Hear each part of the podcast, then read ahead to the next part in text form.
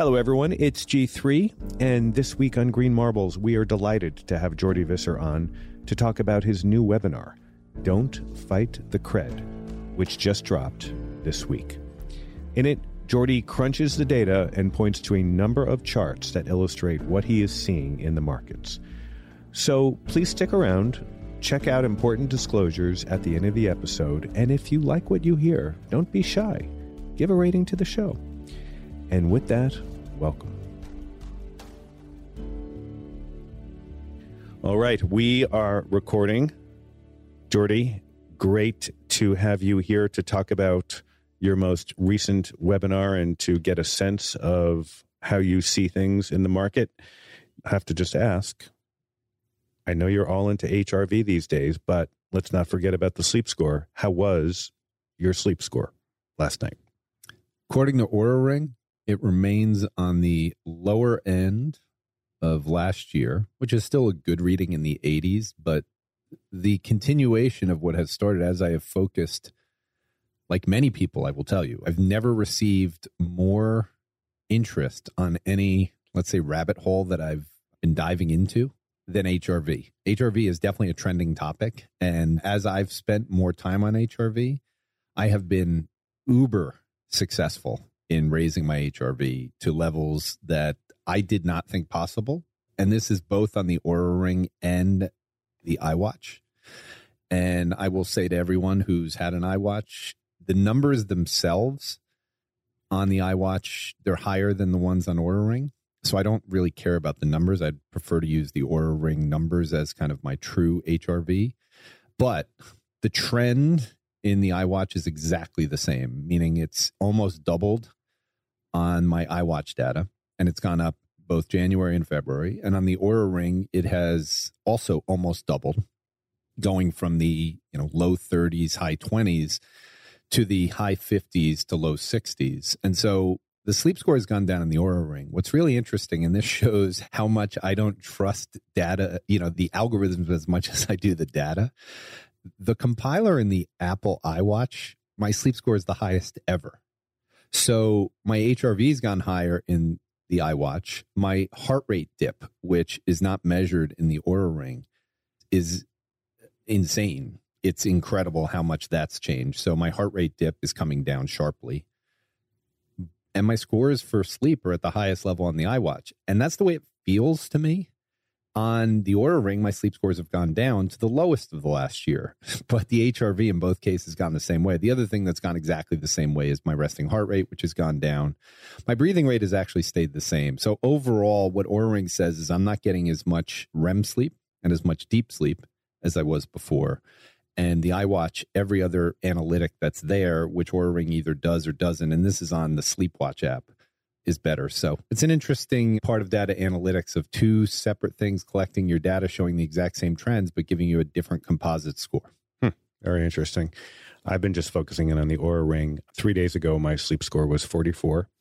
Two days ago, my sleep score was 95. And last night's was 84. So my sleep score is bouncing around like a meme stock during COVID. I don't know what you have to do to get a 44, but I know it's not good. you do not sleep much, and then you wind up sleeping amazingly well the following night. But all right, I'm rocking an 84 today, so hopefully I'll be able to ask you questions coherently. I'd like to start by just quoting a very successful writer, special person, somebody who we are going to have on the podcast soon, Annie Duke. And in her new book entitled Quit, the power of knowing when to walk away, she writes, quote, psychologically, we are biased to gut things out, especially when we've already sunk significant resources into our effort. But staying the course when it's no longer worthwhile wastes time, energy, and money that could be spent better elsewhere. It's a great quote, and I'd like to start by having you relate this quote to your views on the state of the markets and specifically to those folks out there who have been calling for doom and gloom and for a recession to start any day now. Are they just unable to make the psychological adjustment? Are they wedded to the narrative of just trying to gut things out, in your view? So, what had happened by the time we got to October was year over year inflation had peaked in June. The monthly data points for inflation were trending at sub 3% as of October for the second half of the year from above 10% for the first half of the year. So we had already seen a deceleration in inflation. Growth numbers via the ISM and a whole bunch of things were trending downward. And so at that point, the Fed had not really pivoted in the way that I think now is becoming more obvious. But the people in October that had a view that the Fed was willing to put the economy into a recession to win the inflation battle, which was the message we heard from Powell in August, Jackson Hole, and into September.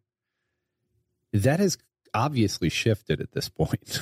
And more so, I think, this week than any, because we had the FOMC meeting last week, and Powell had the chance to change the tone of what he said on Tuesday and that just hasn't happened. So inflation's still pointed down. The ism is still headed lower, but the job situation remains positive. And so for anyone who's been negative, and I think the biggest surprise, which we talked about at the beginning of the year, would not be the inflation stuff. It would not be where the Fed was. Most of those things were now built into a fairly tight range, meaning inflation is pointed downward. No one's arguing that point.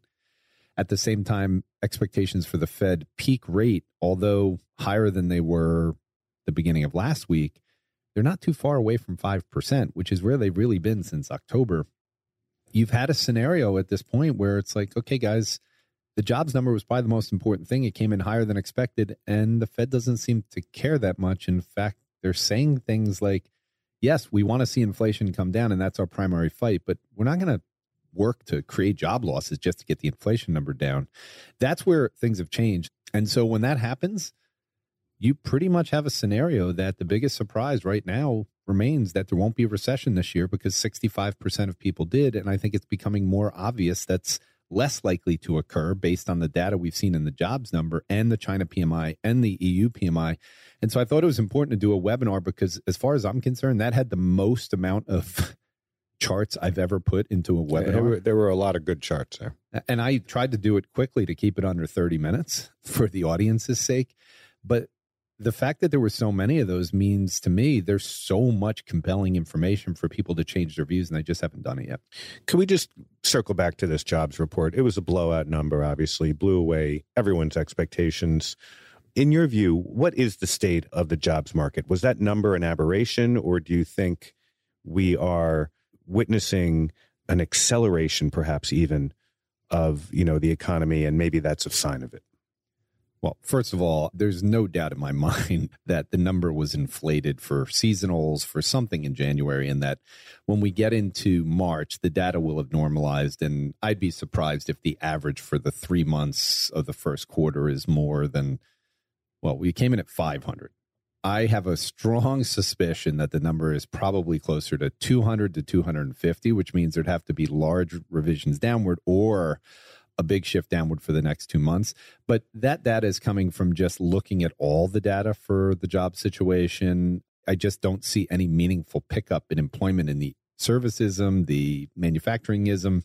A lot of the hiring was in areas that are still going to be hiring, particularly healthcare. And that's one of the reasons why, if you really want to go through this, and again, I wrote an outlook paper for this year where it specifically said, I'm not in the recession camp. And the reason I'm not in the recession camp is number one, we have a labor shortage. That means we're still going to have job creation. And until we have job losses, that's not there. Secondly, there's no systemic event on the horizon. I don't see it. And that's only intensified with credit spreads getting tighter. But most importantly, was a belief that the Fed had no intention to put the economy into a recession and kill jobs if year over year inflation was pointed downward. And that's where we sit right now. So the jobs report basically just reduced the recession situation significantly for me, but it didn't really mean much other than that because I don't think the jobs market is that strong right now. Can you describe, though, this flaw, or at least what I think is a flaw in the logic of the Bears? First, they thought a recession was inevitable. Now they are saying because the jobs print was so strong, the Fed is going to have to tighten more aggressively. So it seems like no matter what the jobs data was, they were going to use it as a mechanism to adhere to their narrative, right?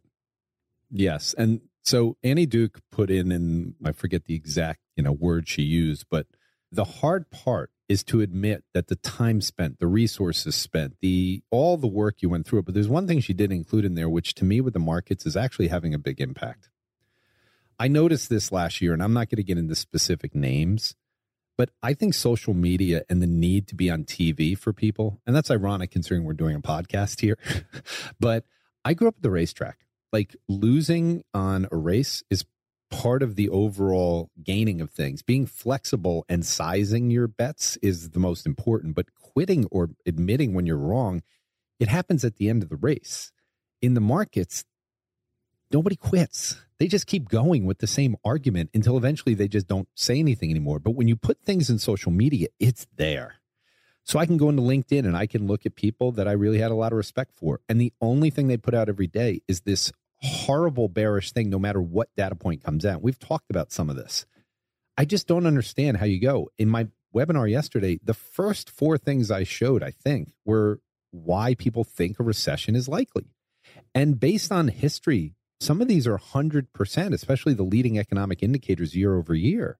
So I'm not refuting the fact that in some sort of way, I actually said we're coming out of a recession, which I believe we are. Now, coming out of a recession when there's no definition, true definition for a recession is irrelevant to me.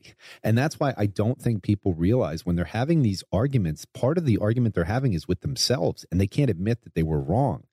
And anyone that's seen a kid having a temper tantrum, that kid's not admitting. I think a lot of people, because of the credibility they have in social media and the fact that they can't go erase all these things, they're having a hard time because that is an ego thing to give in. So I think there's a lot of temper tantrums going on right now for people that have been bearish. So just to make sure I fully understand this point, what you're saying is that when people have a very active, big presence on social media and they put forth a narrative, they are in some ways handcuffed by that narrative moving forward because they are fearful that if they change their mind, even though the data may have changed and the fact pattern may have changed, it looks like they're admitting that they were wrong. And a lot of these people want to portray themselves as being these fortune tellers who have an insight into how they're right more than they're wrong. So they don't want to back away. Yes. And I'll add one more thing. I can tell you from my own Twitter if I put out something showing that housing has fallen faster than any time over the last 40 years, that is a higher probability of going viral than something that says the housing market just had its largest bounce in the last 20 years. I'm just telling you, for whatever reason in Twitter, people they love bear markets and they love people that write about them. And so I think people get caught in this thing that if they were to turn the anger that they feel is going to come to them, and it's a very dangerous place to put yourself in. And that's why I don't spend a lot of time reading research reports I don't spend a lot of time like on someone's thing. I actually am looking for what they're writing about to add to my own thoughts. So the leading economic indicators year over year and the fact that I saw that at this level of minus 6%, there hasn't been any time in history that we weren't in a recession. Okay, well, then I'll say we're in a recession right now. I don't even know what that means because that usually gets decided after the fact, but that means to me that we're in an investor recession. And I think we were in an investor recession. That's why cash is so low. And that's why I highlighted that the sentiment of the AAII bulls, which I had just seen in some of the bearish things, and this is seriousness. in the prior week, I had seen this is the most bullish people have been in a year. And so I included the chart of the last 40 years of the AAII bull sentiment being at the lows of the last 40 years. So it's at the highs of the last year, but the lows of the last 40 years. But the only chart that we see in some of these social media feeds was the net bulls bears for the last year. So I think it's cherry picking. I think people are stuck on it, but I think social media is actually having a negative bias on people not being able to change their views. Just to emphasize, and I know we're trying to do this more because not everyone who listens to this podcast can handle a 30 minute, 45 chart expose of the market. I'm glad you said it, not me. but for a lot of people at pension funds and stuff, they like them that way. So we are going to start putting up things along the way that will make sense. But yeah, I'll go through and I'll actually put up on the website, which the link will go, showing the sentiment for the last 40 years that I used in the webinar. Okay. So we will put in our show notes a quick link that you can click on where you can see what you've just described about sentiment where it is now. Yeah, and feel free G3 whenever I say something that you think should be up there. Go ahead and let me know and I'll add it after the show. I will. Everyone has now heard that, so you're on record. All right. Well, besides this jobs report, is there anything else that you have seen recently that reinforce your belief that things are okay, that a recession is not, you know, around the corner and that these expectations from the beginning of the year, 60% of market participants saying that we were going to have a recession soon. Anything else that you have seen to suggest that that is not the case, that we're going to be okay for the time being? So I'll run through almost everything I did in the webinar in short order here because this was one of the more robust pictures that I've seen, and it all matches up with coming out of a recession. So the first thing is China reopened, and that has continued. So the abandonment or the pivot from the zero COVID policy occurred in December. We've already had inflation year over year pointed downward. That hasn't changed as of yet, and I don't expect it to in the first half of the year because, again, the base effects the Fed has clearly pivoted to the point where they're not saying things like we want the market to collapse to keep inflation lower. So those points alone are not data, but those things are out there. So the recession stuff should already be going down. The China PMIs have gone back up. And I highlight that getting back to 50 in China PMIs makes it very likely that US PMIs are going to back up to 50. The jobs number, as you said, came out stronger. The EU PMIs came out stronger, and now the Eurozone manufacturing PMIs are back above 50 as well. So you've got China bouncing back up, you've got Europe bouncing back up, you've had a warm winter, which means that for Europe and the US, they're going to get a benefit. Plus, it really helped with oil prices. Nat gas, and I highlight this in there Nat gas futures, the six month contract is back to the range of where it was during the fracking boom at $3. So if you do an overlay chart, which I did with crude oil, as much as we think oil is going to go higher, meaning people are talking about inventory shortages and stuff like that, talking about Russia is going to take oil offline, the chart just says to me that oil's got to pull back down. And that leads to another part, which is if you're not going to have the inflation stuff pick up, well, real income is back above zero. It had been below zero for much of last year. And that's because the jobs numbers are coming in and inflation's going down. When you start going through the service PMIs, we had a huge jump in the new orders for service PMIs up above 60. I show in there that you don't get job losses when you have service numbers, which drives our economy above 60. The 517,000 job print, just to put it in perspective, I highlight that from 1990 to 2020, we only had one month the entire 30 years that had more than 400,000 jobs, and we had 517,000 jobs. So I can keep going on the data, but most importantly is the way assets are going. The move index for rates vol continues to pressure going lower. Six month vol for the VIX is at the lows of the last year. The breadth of the market, over 60% of names in the Russell 3000 are above the 200 day moving average. It was below 20. If you go look at the prior bear markets, when you hit that level, you were out of the bear markets. The 50 day moving average has crossed the 200 day moving average on the S&P, which I tweeted about just to highlight. The breadth, all of the strength, what's happening in the markets around the globe, all of it suggests that it's better. And at the same time, credit spreads continue to tighten every single day. Let me just back up here because you just said a lot there. And I want to make sure that we can break it down. You made reference to the MOVE index. What is the MOVE index? The MOVE index, I believe, was created by Bank of America. It is a proxy for something to represent what the VIX is, but it's a little bit more diversified than that. But it's rates volatility, for lack of a better word. So it's meant to measure the volatility of the interest rate market. Okay. And your point is that in terms of where we are with rates volatility, it has stabilized. And that stabilization is a very good sign for the markets, right? The certainty in where rates will be six months from now has increased significantly relative to where it was last year. And so if you put yourself back into where we were six months ago, which would take us back to the summertime, we had no idea how aggressive the Fed was going to go. We had no idea whether inflation was going to come back down meaningfully. So we've now entered a point where the market is becoming more and more comfortable with where rates will be six months from now. And that's what all of this is about for the first half of this year. Are we more comfortable on the ISM six months from now? Yes. Are we more comfortable on jobs six months from now? Yes. And so the rate market is just reflecting a lot of that confidence. Got it. Okay. And so, lastly, you made reference to something you tweeted out recently showing the 50-day moving average of the S&P crossing the 200 day moving average. Is this something you can quickly show on a video as well? Yes. Okay. So I- we'll have that put into. I can show it. The main point for that is, you know, and again, this gets into two components. The jobs number is a lagging indicator. So everyone who's bearish is like, well, the job losses are coming soon. Like this makes perfect sense. And I read this from a few people over the weekend. This strength should not be surprising in the jobs market at this stage. Like it takes a while. It's a lagging indicator. And the rates just went higher in such a fast fashion that we're going to see it six months from now. So this is a bear market rally. Bear market rally is a term that I've never heard used more than what I've heard over the last five months. And again, I highlight that since the Fed funds rate was 1%, the DAX is up 15%, the S&P is up over 10%, bonds are up, credit's up. Like this is from June of last year when the Fed funds rate was 1%. So I wanted to highlight to people some things that say this is not a bear market rally. And so there were three things that I pointed out. Number one, this 50 day moving average crossing the 200 day moving average. I make a reference to a group ECRI who they work with this premise on cycles of three P's, which stand for pronounced, pervasive, and persistent.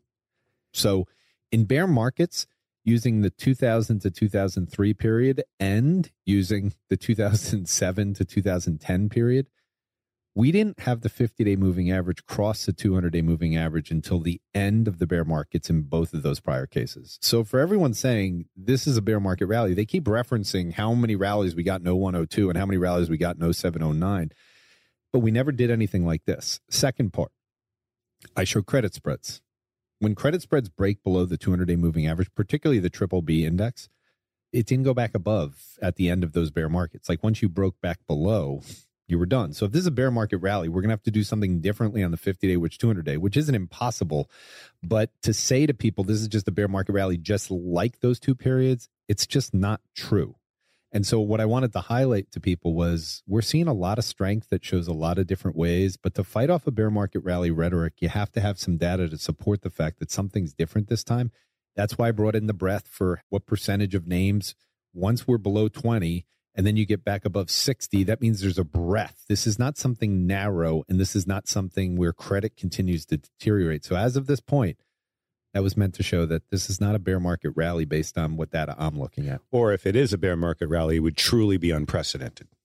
Well, at least for the period that people are referencing. The one thing is, and this is the point that hopefully everyone gets, if something changes to support, if the Fed came out today and said, you know what, we're going to raise 50 next meeting, then what I just said won't be valid. And so I don't think there's much, of any, chance of that to happen.